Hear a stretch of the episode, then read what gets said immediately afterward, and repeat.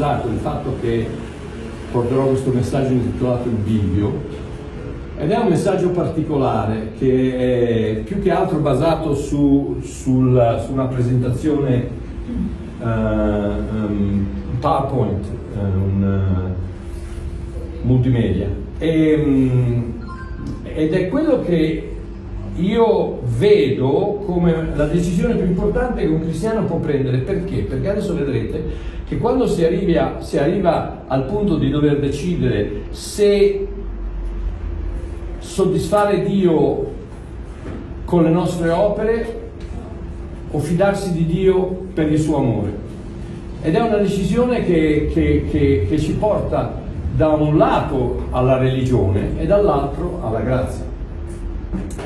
E vorrei farvi vedere, eh, partiamo dall'inizio, al principio l'immagine di Dio.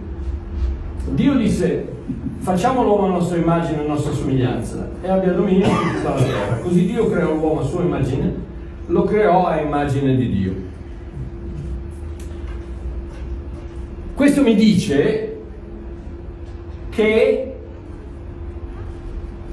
questo mi dice che l'uomo era stato creato a immagine e somiglianza di Dio, era come Dio, ok?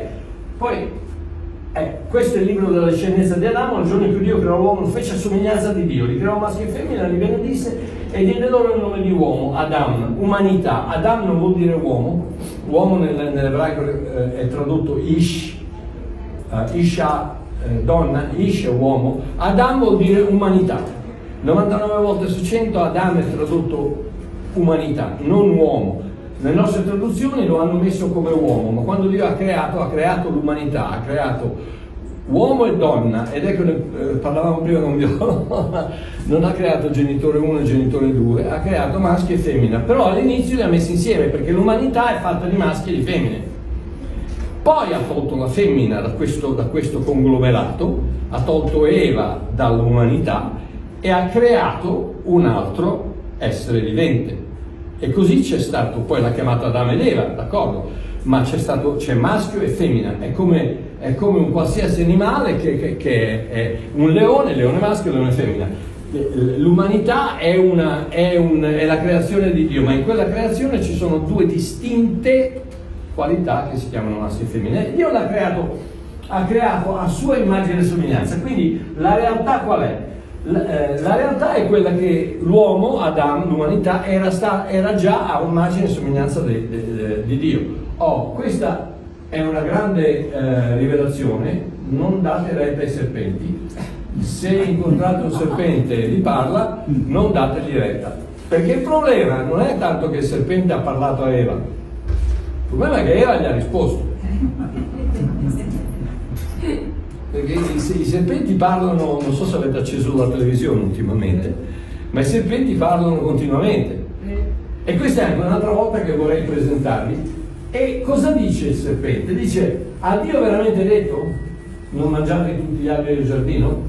Ha Dio veramente detto non smetterò mai di amarti. Ha Dio veramente detto nessuno potrà mai toglierti dalla mia mano. Ha Dio veramente detto che la, mia, la mano del figlio e la mano del padre sono uno sopra l'altro e tu sei contenuto in quella, in quella grotta di protezione, in quel cuore d'amore che batte con il desiderio di Dio di amarti, di volerti bene. Ha Dio veramente detto che nulla e nessuno potrà mai separarti dall'amore di Dio che è in Cristo Gesù nostro Signore. Ha Dio veramente detto che non mi ricorderò più dei tuoi peccati. Ha Dio veramente detto che ho gettato i tuoi peccati lontani dalla dall'est come dall'ovest. Dio, e non è mai finito, ancora oggi. E come parlavamo prima con Francesca, ancora oggi io dico quello che dice la Bibbia e mi arrivano le pietrate. Perché no? Ha Dio veramente detto che chiunque ama il Signore riceverà, chiunque crede nel Giovanni 3,16, poiché Dio ha tanto amato il mondo che ha dato il suo unico figliolo, che chiunque crede in Lui non perirà mai ma avrà la vita eterna. Ha Dio veramente detto che non perirà mai? Sei sicuro che non ha detto che sempre che si comporti bene? No, non lo ha detto. Ha detto chiunque crede in lui non perirà mai e avrà la vita eterna. E il serpente ripete, ma è vero che Dio ha detto quello? E quindi la menzogna del serpente non potete fidarvi di ciò che Dio ha detto. È semplice. E ripeto, ancora oggi è la menzogna più presente in tantissime chiese nel mondo. Perché finché tu metti l'opera dell'uomo nell'equazione finale, allora va tutto bene.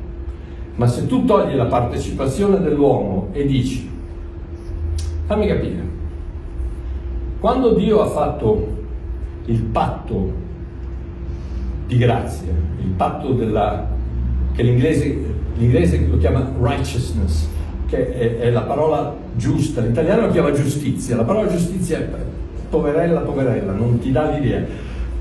Diakosune nel greco, che è tradotto righteousness in inglese, è, vuol dire essere a posto, essere a posto con Dio, vuol dire, eh, vuol dire essere quel pezzo della, del, del, del, rompicapo che, clac, che si attacca, vuol dire, vuol dire andare d'accordo, vuol dire c'è, una, c'è, una, cosa bellissima che si chiama Echad. Echad in Deuteronomio, Deuteronomio 6, quando dice eh, ascolta Israele, è, è, la, la, preghiera che, che, gli ebrei pregano regolarmente ogni giorno, Shema Israel, eh, e dice la, la, il Signore Dio tuo, il Signore è uno. Quella parola uno è la parola Echad.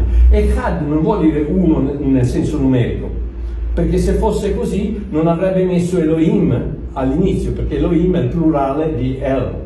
El è Dio, Eloah è Dio, Elohim, Yim finale è plurale. Quindi eh, eh, il concetto non è che uno, ma è unito. Echad vuol dire unità, vuol dire armonia, vuol dire pace, vuol dire, vuol dire insieme, vuol dire accordo, vuol dire tutto quello che tu vedi intorno, se funziona è perché c'è Echad. Il momento che tu togli l'armonia, tu togli l'equilibrio, tu, togli, tu provi a toccare un pianeta, a spostarlo di, di 50 km nell'universo e vedi che prima o poi ne soffri le conseguenze, perché tutto è tenuto insieme da questo Echad, la natura di Dio che è la pace. Ecco perché Giacomo ti dice che dove c'è contesa ogni opera malvagia è presente.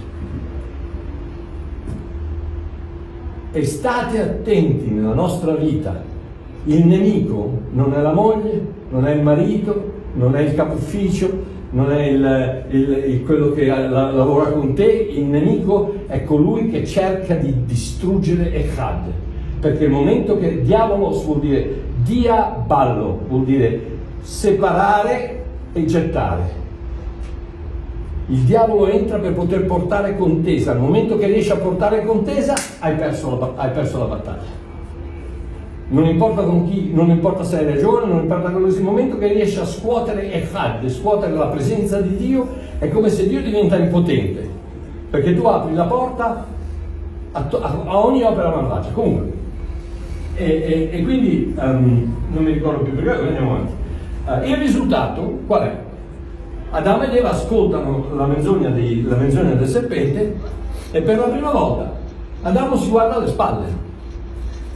Era sempre stato felice, era sempre stato contento, era sempre stato eh, alla presenza di Dio, non so se, se ballavano in... in eh, era sempre stato felice, contento senza nessun problema. Per la prima volta si guarda alle spalle e cosa dice? Dice ti ho sentito arrivare nel giardino, mi sono nascosto perché ho avuto paura perché ero nudo. E quindi per la prima volta ha paura e vergogna. E sa di dover fare qualcosa per poter avere la comunione con Dio, che aveva prima del suo peccato. Così Dio, in quanto questa comunione è stata interrotta,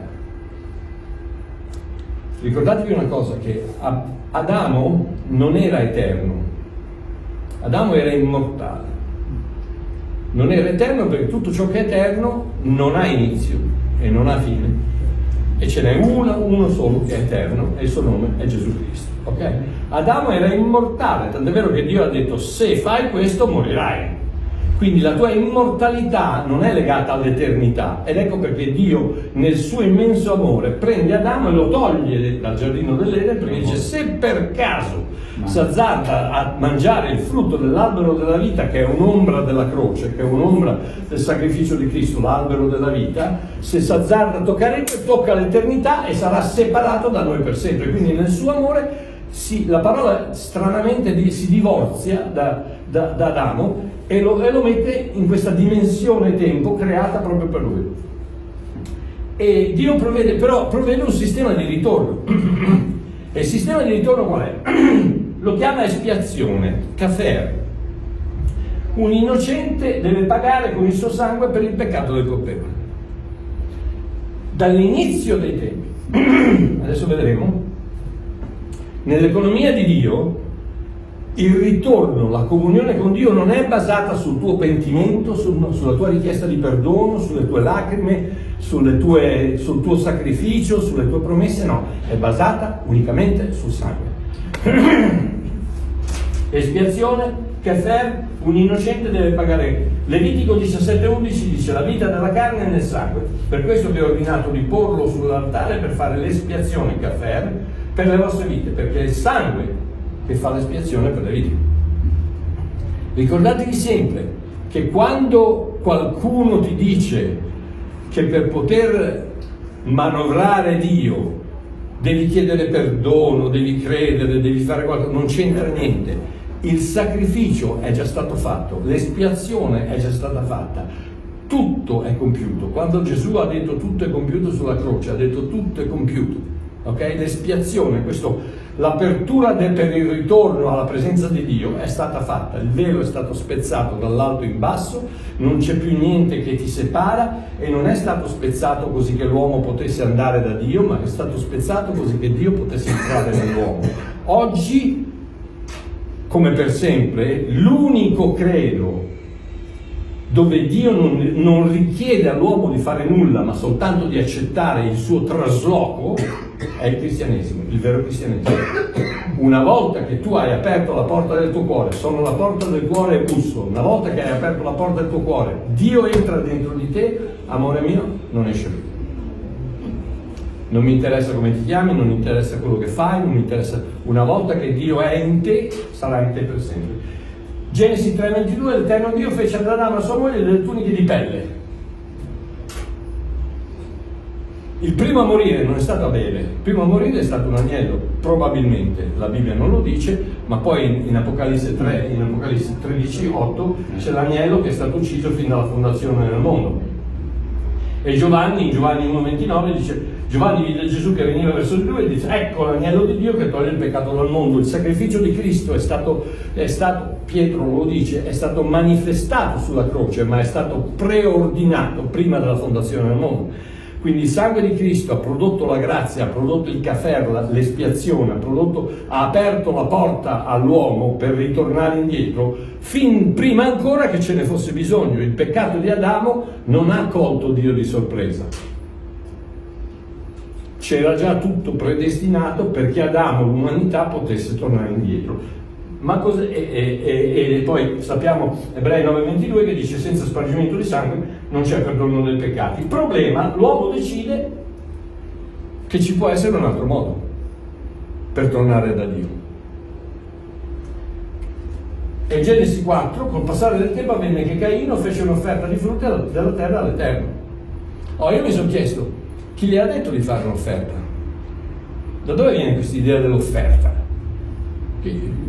C'è lì Dio, eh, eh, Caino, Adamo, perché Adamo probabilmente ha detto ai suoi ragazzi e alla sua famiglia per poter tornare indietro alla presenza di Dio dobbiamo fare qualcosa, dobbiamo presentare qualcosa.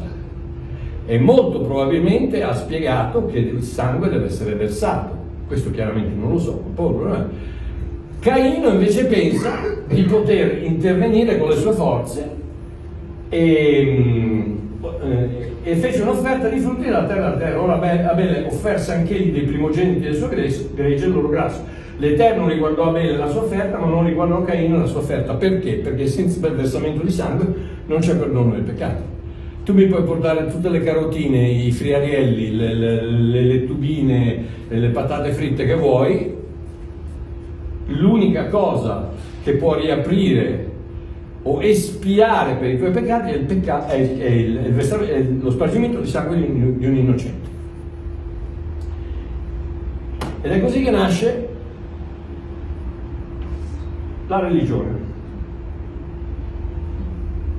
La religione nasce dal, dallo spirito di Caino che dice per poter tornare alla presenza di Dio devo portare un'offerta. E l'offerta, guarda caso, esce dalla terra che Dio aveva già maledetto. Ricordatevi che il, il, il, frutto dell'albero che ha creato tutto questo pasticcio non era solo il frutto dell'albero della conoscenza del male, ma anche del bene. Ecco perché in Isaia dice che le vostre opere, le vostre buone opere puzzano e sono come dei, dei, dei, degli stracci sporchi agli occhi dell'Eterno. Non è solo il male che lui non vuole, ma neanche il bene fatto con le nostre forze.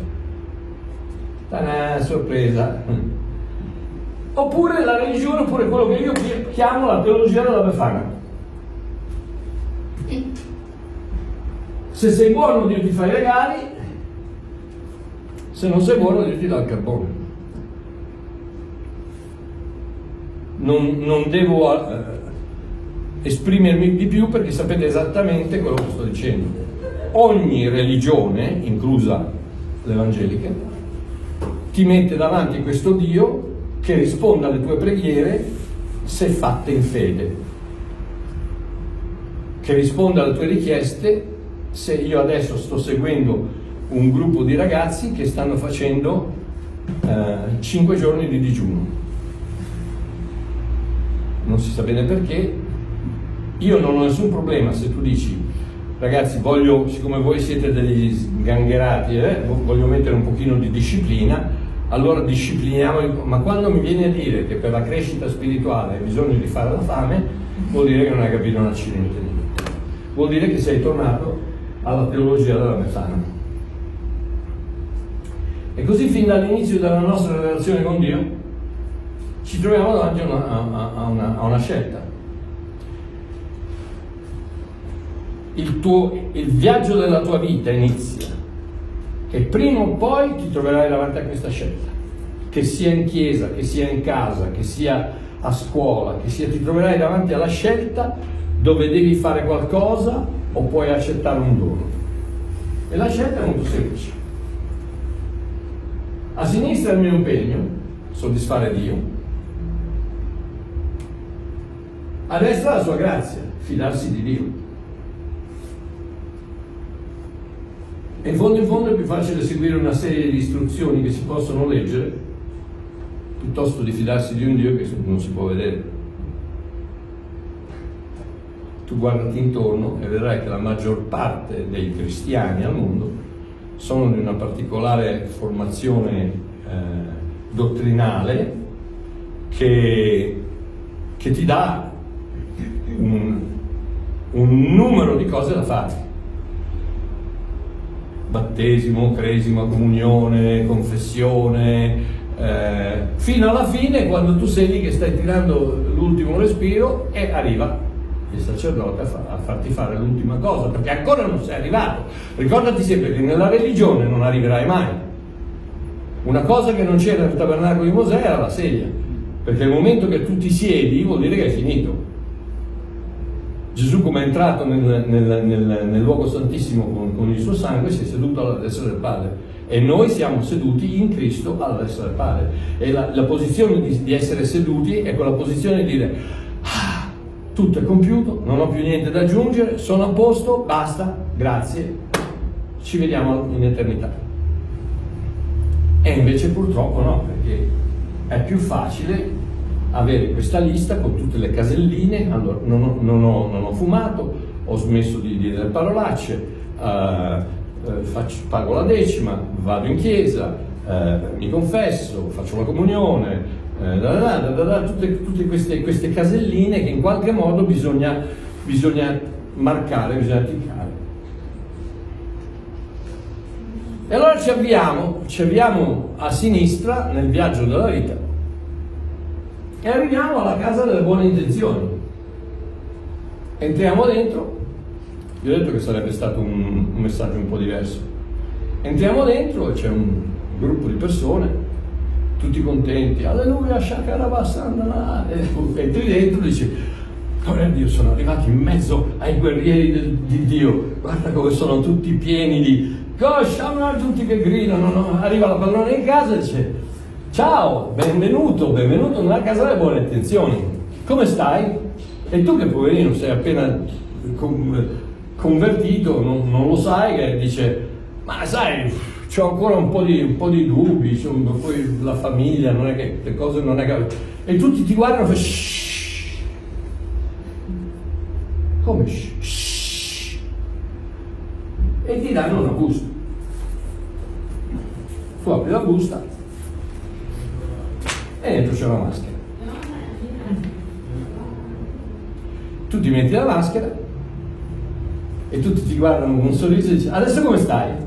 Alleluia, il Signore è buono, gloria a Dio, sì, sì, no, va tutto bene, va tutto bene, non ci sono problemi, gloria a Dio, sì, la gamba è sempre un pochino così, però no, no, va bene, i figli sono sempre, no, no, va bene, alleluia, gloria a Dio, shabarandara, in tutto bene. e siamo tutti felici. Allora vai avanti con questa, que, ehm, c'è un, c'è un, cartello di fuori che dice assicurati di gestire il tuo peccato fino alla fine in modo tale da poter soddisfare Dio. È vero o no che ti dicono sempre che solo coloro che resisteranno fino alla fine saranno salvati? È vero? Perché c'è sempre qualcosa che deve prenderti per il colletto e tenerti controllato con questo guinzaglio chiamato religionismo che ti deve controllare in qualche modo, perché se io ti dico che Dio ti ha perdonato sulla croce una volta per sempre, eh, adesso cosa fai? La solita cosa è quella che mi dicono, ma tu dai alle persone la licenza di peccare. E io dico, prima di tutto, amore mio, guarda che le persone non hanno bisogno della mia licenza per peccare. Peccano tranquillamente senza la mia licenza. Ma voglio farti una domanda. Questa, in Sudafrica, è la patente. Ok? Quando ho fatto la patente, mi hanno esaminato per vedere se sapevo guidare la macchina e l'istruttore mi ha detto questo è, la, questo è l'acceleratore, vacci piano, questo è il freno, vacci piano, però assicurati, questa è la frizione, le marce, le frecce, mi raccomando, stai attento, osserva i segnali, eccetera, eccetera.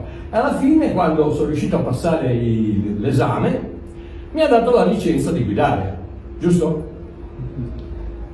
Posso io andare in macchina adesso, uscire di qua, fare la strada a 180 km all'ora e andarmi a impastare contro qualcuno? Sono libero, ho la, ho la licenza, ho la pannella, posso fare. Mi hanno detto che posso guidare. Ma sarei una persona intelligente? No, sarei un idiota. Perché mi hanno insegnato come non farlo. Mi hanno dato la licenza per guidare, non per fare incidenti. La grazia è la stessa cosa. Ti dà la licenza di vivere libero, non di peccare. Ma se vuoi peccare, e domani se potete venite perché domani è molto importante, ma se vuoi peccare, amore mio, fa affari tuoi. Sei scemo, perché come quello che è venuto in macchina, guida, esce fuori dice vado a fare un incidente. Ah, adesso sì che sto bene.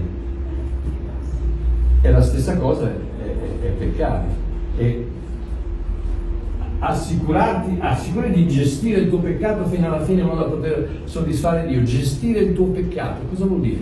Vuol dire che nella tua vita c'è un peccatucci, peccatini, peccati e peccatoni, cioè lo gestisci no? nel senso che, che, vabbè, questi qui, questi vabbè, non sono tanto seri, questi non questi un pochino, eh, questi qui sono veramente seri, no? dieci comandamenti questi, vai, vai a toccarli quelli, no? E, ehm, e tutto a un tratto questi, i peccati vengono catalizzati, cata, cata, catalogati. catalogati, vengono catalogati, come se il peccato avesse serie A, serie B, serie C, no? delle de, de graduazioni. No, peccato è tutto ciò che rende imperfetta la perfezione. E la Bibbia ne nomina 613 io oggi ho peccato tremendamente perché venendo qua mi sono fatto un panino alla portiera che è chiaramente ed espressamente vietato dalla Torah. Eh? Ma tutto, ma il coniglio, il, il, il maiale, il, eh, i frutti di mare, le cozze, i gamberi, l'aragosta, eh, 613, no ma Marchiò, quelle sono solo, quella è la legge cerimon- cerimoniale. Ma chi te l'ha detto? Ma dove la trovi la parola cerimoniale nella Bibbia? La Torah è la Torah. Quando Paolo parla del libro nomos, della, della legge, parla della Torah. Tutti i comandamenti scritti nella Torah di Mosè. E Giacomo dice, se tu ne, ne sbagli, ne, ne disubbidisci anche uno, è come se tu li avessi disubbiditi. Quindi non esistono. Eh? Devo andare, scusate. Ciao. Ciao. Ciao. Eh, quindi non è questione di peccatucci, peccatini, peccatoni, eccetera, è questione di qua, qualsiasi cosa tu, perché il peccato è anche quello che non fai, quello che dovresti fare e che non fai. Cioè non è solo quello attivo che fai che sbagli, ma anche quello che dovresti fare e non lo fai omissione e commissione. Il peccato è tutto ciò che tocca la perfezione di Dio. Un altro dei miei, dei miei post che sono stati molto uh, contestati è quello dove ho detto che non esiste un cristiano parzialmente perdonato. Il latte parzialmente scremato esiste, ma il cristiano parzialmente perdonato non esiste. O sei perdonato in Cristo o non sei perdonato in Adamo o sei io o sei morto, o sei pecora o sei capro, o sei spirito o sei carne, o sei figlio o sei servo, o sei luce o sei tenebra, non esiste niente di mezzo. No, ma io perché ho, io, eh, sì, ma la Bibbia dice che noi dobbiamo chiedere perdono. No, amore mio, perché se tu ti rendi conto che tutti, voce del verbo tuttare, tutti i tuoi peccati sono stati perdonati sulla croce attraverso quell'espiazione di cui abbiamo parlato, non attraverso il tuo perdono, non, la richiesta di perdono. Non esiste la richiesta di perdono nell'economia di Dio, esiste soltanto il sangue. Se pecchi, qualcuno deve morire. Non abbiamo tempo per spiegare prima Giovanni 1.9, ma fidatevi, non c'entra niente con, con noi, con con i cristiani. Il perdono dei peccati è stato ottenuto da Dio quando Cristo è andato sulla croce. Punto e basta. In quel momento nessuno di noi aveva commesso un peccato. Quindi quali peccati ci sono stati perdonati? Come dice Colossesi 1.13, tutti. Tutti i peccati e dicono no ma perché ma come? Vabbè passati, presenti, ma futuri. Ma amore mio, futuro adesso perché tu c'hai una mentalità formata mentina tic tac che pensi adesso ma Dio non pensa adesso, Dio è eterno, Dio ha visto il tuo peccato prima ancora che tu nascessi, prima ancora che tua madre nascesse, prima ancora che Adamo nascesse, ha già visto il tuo peccato, l'ha preso l'ha inchiodato su una croce, il terzo giorno ha creato un albero, il terzo giorno, profetico, numero profetico, Dio ha creato un albero, in quell'albero c'era il seme che aveva il frutto, che aveva il seme, che aveva il frutto, che aveva il seme, che aveva il frutto di un altro albero che un giorno un soldato romano avrebbe tagliato e avrebbe tirato su per far per appenderci il patibulum sul quale Gesù, l'agnello di Dio sarebbe stato sacrificato. Il terzo giorno Dio ha già condannato suo figlio a morire, sapendo benissimo che in quell'albero che lui aveva creato ci sarebbe stato quell'altro albero che quel soldato romano avrebbe retto eppure ha fatto lo stesso. E tu non c'eri neanche. E adesso mi vengono, mi, mi vengono, a dire l'arroganza di dire, no perché io devo, devo fare questo, devo fare quello. Ma cosa devi fare? Che il terzo giorno Dio ha già creato la croce. Dio ha creato una volta e non l'ha più creato. Che, ciò che ha creato l'ha creato con l'abilità di riprodurre se stesso. In quell'albero lì il terzo giorno c'era la croce. E tu pensi che Dio non lo sapeva? E l'ha creato lo stesso. Per l'immenso amore con il quale ti ama, Dio ha creato lo strumento con il quale ognuno di noi avrebbe messo Cristo sulla croce. Eppure l'ha fatto lo stesso. Dimmi.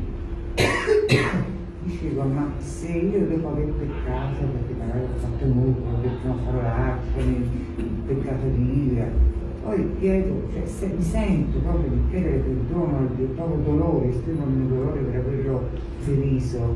No, non l'hai ferito. Perché duemila anni fa lui ha dovuto pagare questo, cioè dietro c'è questo. Sbaglio? No, ma non c'è niente di sbagliato. Quando tu sbagli, eh, mio figlio sbaglia e mi viene a chiedere perdono. Ma non è mica che io lo perdono perché mi ha chiesto perdono, lo perdono perché è mio figlio. lui è eternamente perdonato in quanto è mio figlio. Poi se mi viene a chiedere perdono, sai come lo, lo definisce la Bibbia? Lo definisce noi che ci scarichiamo di un peso in questa corsa che affrontiamo della vita. Quando tu hai- fai qualcosa di sbagliato e lo tieni nascosto, quella cosa sbagliata tenuta nascosto ha potere su di te.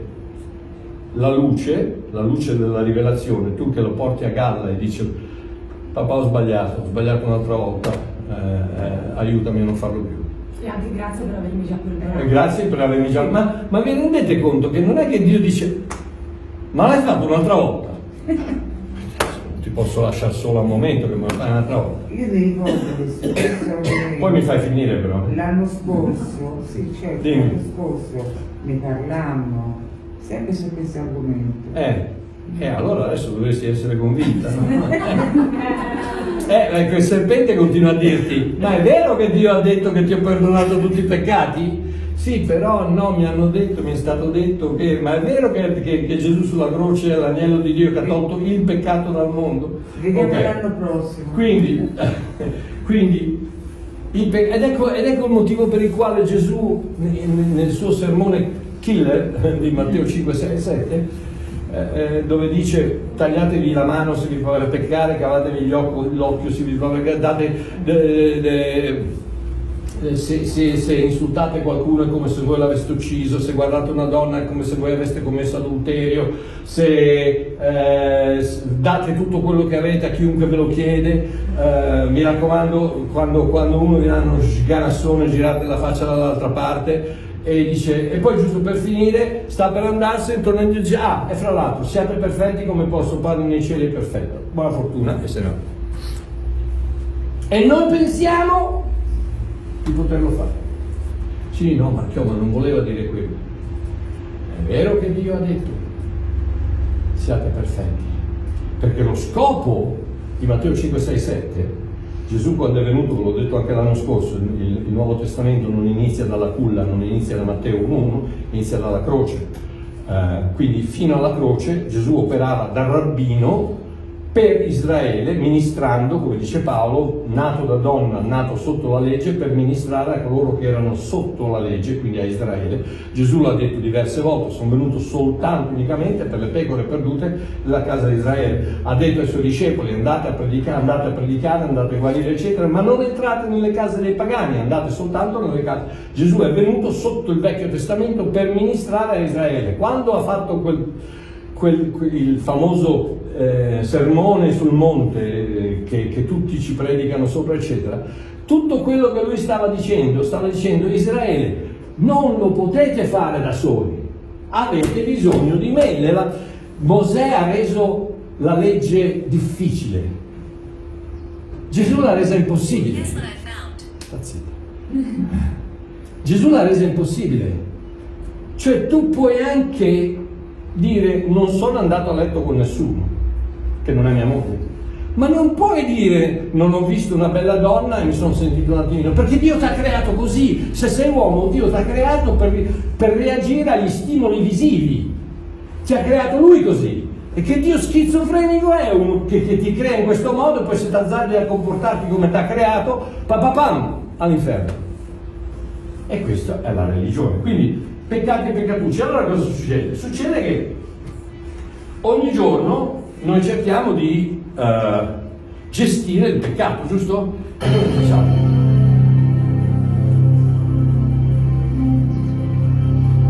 Ogni giorno spariamo il peccato. Cerchiamo, cerchiamo di, di smettere di fumare, cerchiamo di non dire bugie, cerchiamo di comportarci bene, cerchiamo di perdonare, no? Ti perdono. E cerchiamo, cerchiamo di non rubare, cerchiamo di non guardare. Sapete che a Israele c'era, c'era una setta che si chiamava i farisei sanguinanti? Perché, perché i, i farisei eh, andavano a testa bassa perché non potevano guardare una donna e quindi ogni tanto davano delle capocciate nel muro e, e quindi li chiamavano i farisei sanguinanti perché questa è la, è la follia della religione come, come a Israele ci sono gli ascensori dello Shabbat che, che tu non schiacci il bottone, perché se tu schiacci il bottone fai, fai lavorare il, il, l'ascensore e quindi se tu fai lavorare qualcosa o qualcuno è peccato durante Shabbat. Quindi entri dentro, l'ascensore sale di un piano, apre le porte, se non è il tuo piano richiude le porte, sale dell'altro, però non puoi schiacciare il bottone del piano. Questa è la follia della religione. E quindi ogni giorno noi arriviamo alla sera mi sembra di aversela fatta. Il problema è che il giorno dopo arriva un, arriva un, ca- un camion carico della stessa roba. E come dico sempre, non per voi, per quelli che non sono venuti, giusto? Perché noi, chiaramente, noi non, non pecchiamo, no? noi stiamo a posto, non ce l'abbiamo mai con nessuno, uno che ti taglia la strada sull'autostrada, Signore benedicilo con quattro forature nello stesso momento. Pam, pam, pam. E, e dopo un po' sei stanco, sei demoralizzato. Lo, lo sapete ragazzi, da, forse, forse, la maschera, forse la maschera ti fa vedere Mickey Mouse che sorride, ma sotto sotto i religionisti sono tutti tristi, sono tutti insoddisfatti, sono tutti... vedono ed ecco perché nella lettera ai Galati Paolo dice i giudei vennero per spiare la nostra libertà e in qualche modo cercare di bloccare la nostra libertà perché erano invidiosi del fatto che noi siamo liberi. Allora venivano e in qualche modo volevano imporre la legge, di nuovo la legge, perché non puoi essere libero. Io una volta ho messo un post, ho detto Dio ti ama così come sei, adesso tirano respiro di sollievo e goditi la vita. Ma non l'avessi mai detto. Marchiò come goditi la vita, quella è carne. Ma pesce, ma è quello, ma chi se ne frega cos'è? Ma goditi la vita, Dio te l'ha data, godita. Per quale motivo dobbiamo pensare che godersi la vita vuol dire andare a peccare? Perché? Perché semplicemente... Perché semplicemente, purtroppo, la religione e il serpente dietro la religione ci ha riempito la testa della cognizione del peccato, invece di averci riempito la testa della cognizione del Salvatore del peccato. Noi dovremmo essere così fissati con Gesù Cristo che il peccato non ci pensi neanche, perché se tu ci pensi veramente, il tuo cuore si ribella all'idea del peccato. Che poi tu sbagli, che tu ogni giorno un camion pieno di roba arriva, senz'altro pensieri, cose, ma il tuo corpo, il tuo spirito si ribella a quel pensiero. E sei stanco e demoralizzato, allora cosa fai? Un giorno per caso ti imbatti in un video strano di un certo Mario Marchiò che ti dice che Dio ti ama così come sei. E tu dici, boh, può darsi, chi lo sa. E allora torni indietro al bivio e dici, ma forse invece di girare a sinistra proviamo a girare a destra. Mi fido di Dio. E rintraprendi quel viaggio. Stavolta ti trovi davanti a un'altra casa e la chiave per entrare questa volta si chiama umiltà. Perché umiltà? Perché colui che crede nella grazia è il vero umile. Colui che non ci crede è arrogante ed è pieno di orgoglio perché pensa di poter fare qualcosa per Dio. Pensateci bene, da qualsiasi parte come la giri la frittata, in fondo in fondo c'è sempre qualcosa che dice Dio non è abbastanza, il sangue di Cristo non è abbastanza, la croce non ha funzionato per tutto, tutto non è compiuto, io devo ancora aggiungere qualcosa, il mio comportamento, il mio sacrificio, la mia santificazione, eh, chiamala quello che vuoi. E l'umiltà invece è quella che, quella che dice, io, per me, ma non ci penso neanche, aiutami tu. Perché sai una cosa? Senza di te non posso fare nulla. Quella è la chiave per entrare nella casa della grazia. E vi faccio un piccolo esempio. Probabilmente ve l'ho già spiegato, ma il famoso Padre Nostro che milioni e milioni e milioni di cristiani pregano ogni giorno, è basato su che cosa? È basato sull'arroganza. Basato sull'orgoglio e sull'arroganza, non sull'umiltà. Perché? Perché perdona me come io perdono gli altri. No, no, no, no, no, no, ma non ci pensare neanche, perdona me come tu perdoni, non come io perdono. Perché come io perdono, vanno all'inferno adesso. Feriti. Per, per, direttissimo. Dice no, ma Marchiò, Gesù non voleva dire quello. Ah no? Ok, due versetti dopo dice, perché se tu non perdoni tuo fratello dal cuore, neanche Dio, Dio per, il Padre perdonerà te. Quindi se non perdoni, quindi come vai in paradiso? Assicurandoti di aver perdonato tutti. E stai tranquillo che non ce n'era uno in paradiso. E quello è uno dei tanti aspetti del religionismo. Io posso, allora, giudicami a seconda di come io giudico gli altri. Perdonami come io perdono gli altri. Dammi come io do agli altri. Eh? come hai dato, riceverai, eccetera. È tutto legato al mio comportamento, orgoglio, arroganza.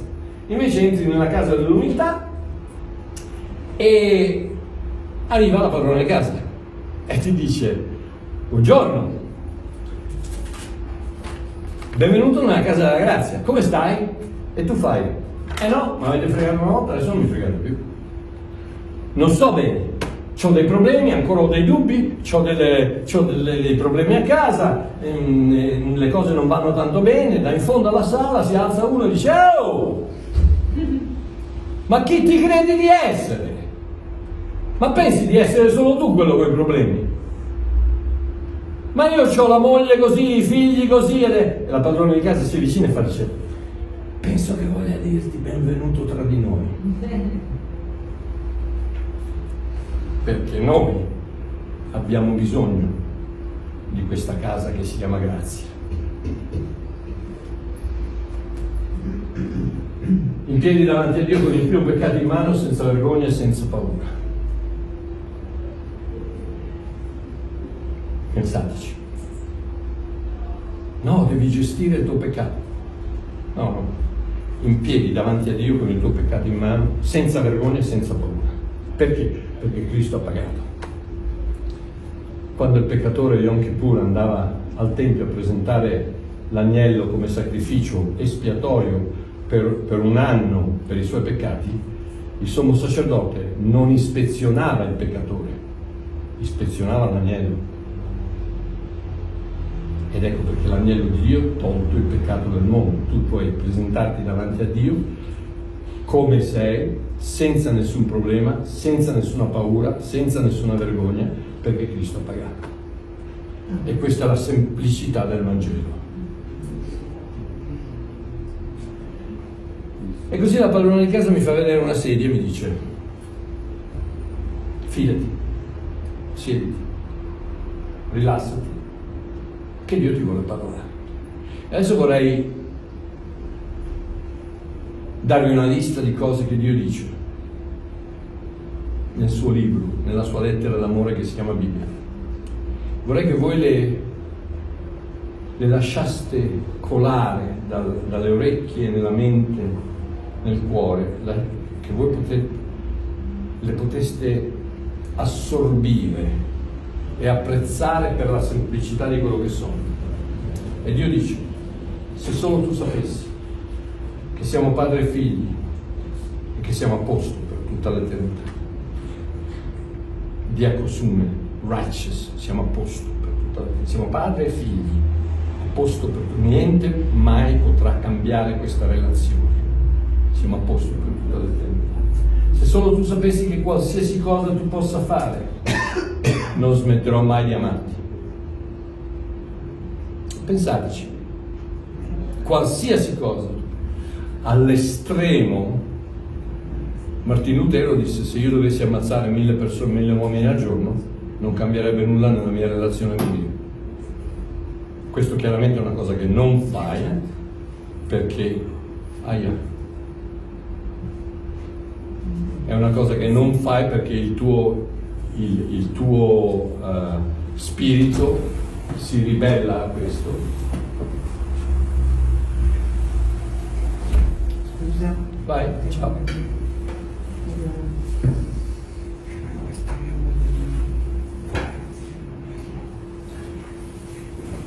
Ciao, figurati.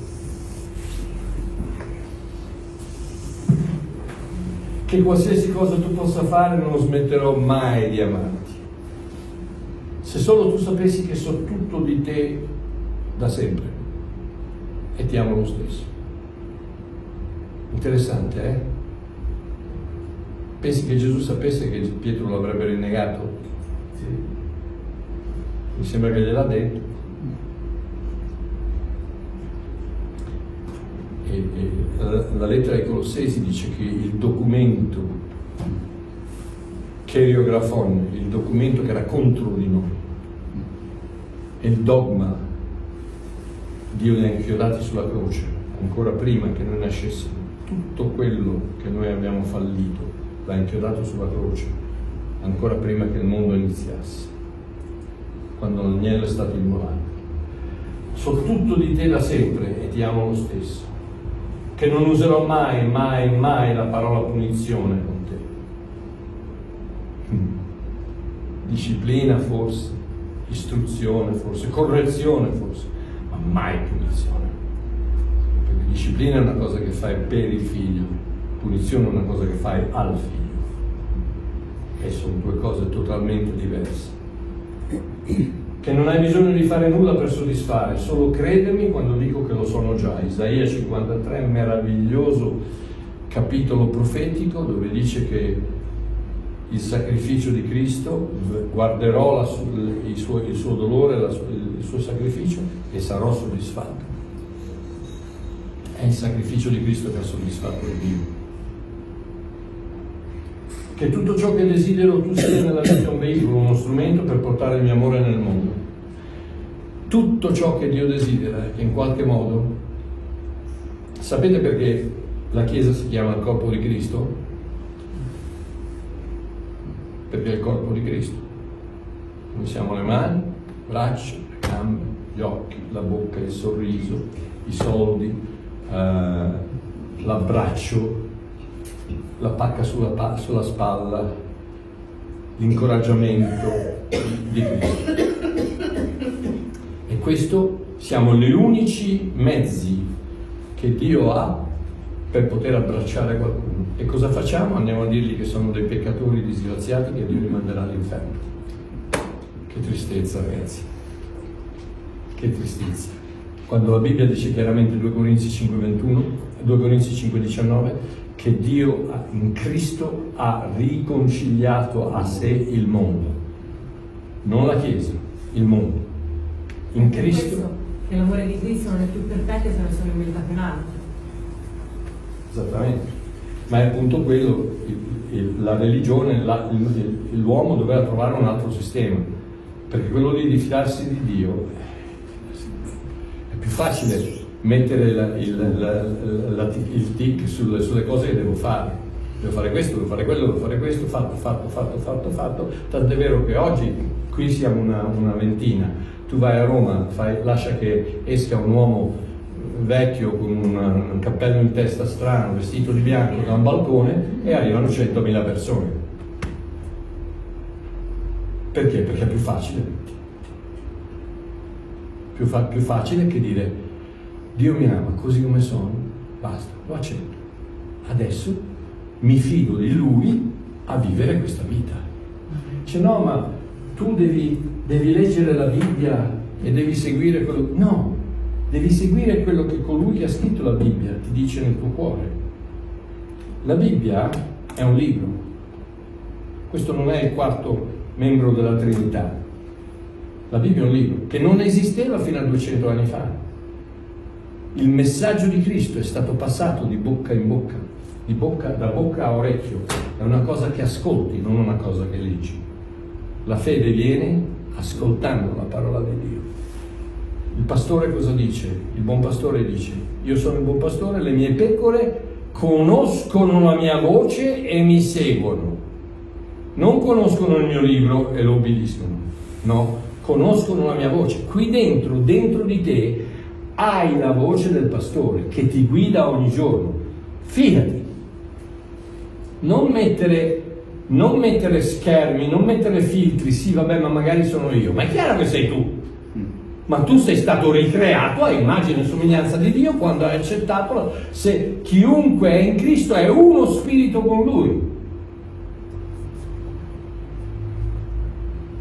Che non importa cosa la gente può pensare di te, non importa neanche cosa tu pensi di te stesso, l'unica cosa che conta è ciò che io penso di te e io penso che tu sia un figlio una figlia che ho sempre desiderato e che amo da morire. Punto. Adesso voglio, chiudiamo con una, una piccola, un piccolo esercizio di, di intimità con lo Spirito Santo. Metterò un, un brano di, un, di colui che era il mio migliore amico, Bobby Marcos, era un, un cantante gospel americano che uh, si è laureato nel 1900 10. nel 2010, 2010. È, andato, è andato in cielo, era una persona meravigliosa e, e questa, questa, canzone uh, gliel'ha portata una donna che era una donna uh, violentata dal marito, uh, massacrata di botte, eccetera. E che ha scoperto che l'unico posto dove poteva guarire era sotto le ali della conoscenza dell'amore di Dio.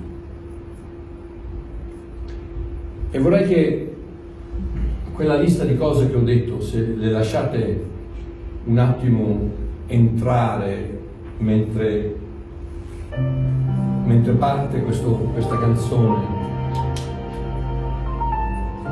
e io cercherò di tradurla, anzi la traduco, le parole molto semplici di una donna che ha attraversato una vita d'inferno e che ha trovato la soluzione sotto le ali che la possono guarire.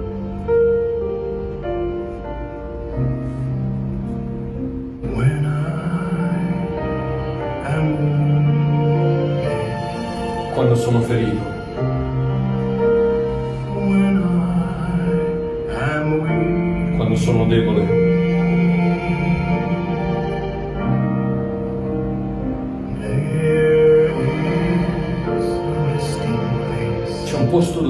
Dove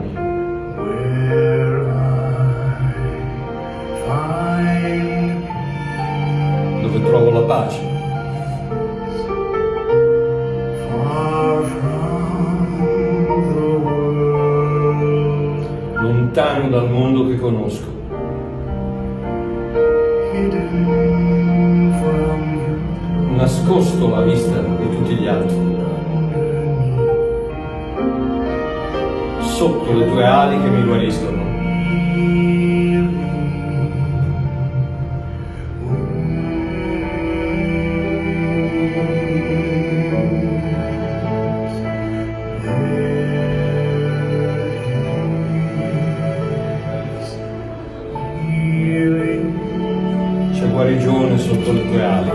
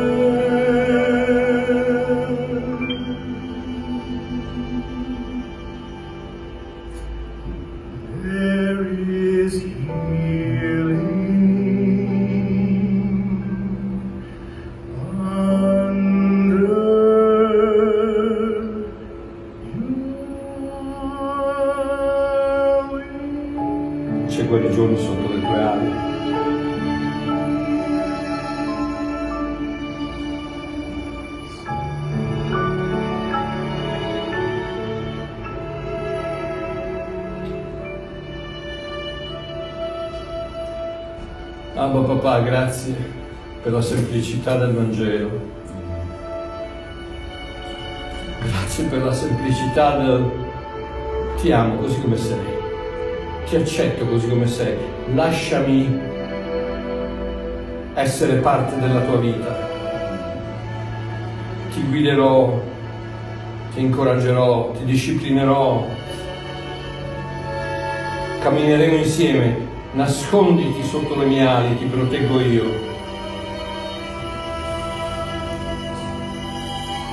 Grazie per quella cosa eterna, meravigliosa che dice che siamo a posto.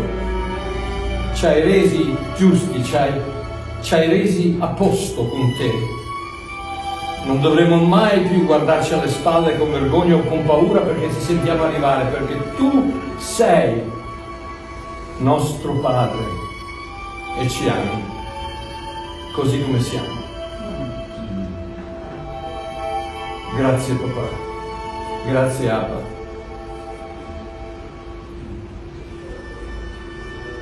per tutta l'eternità, grazie. Amen. Amen, grazie.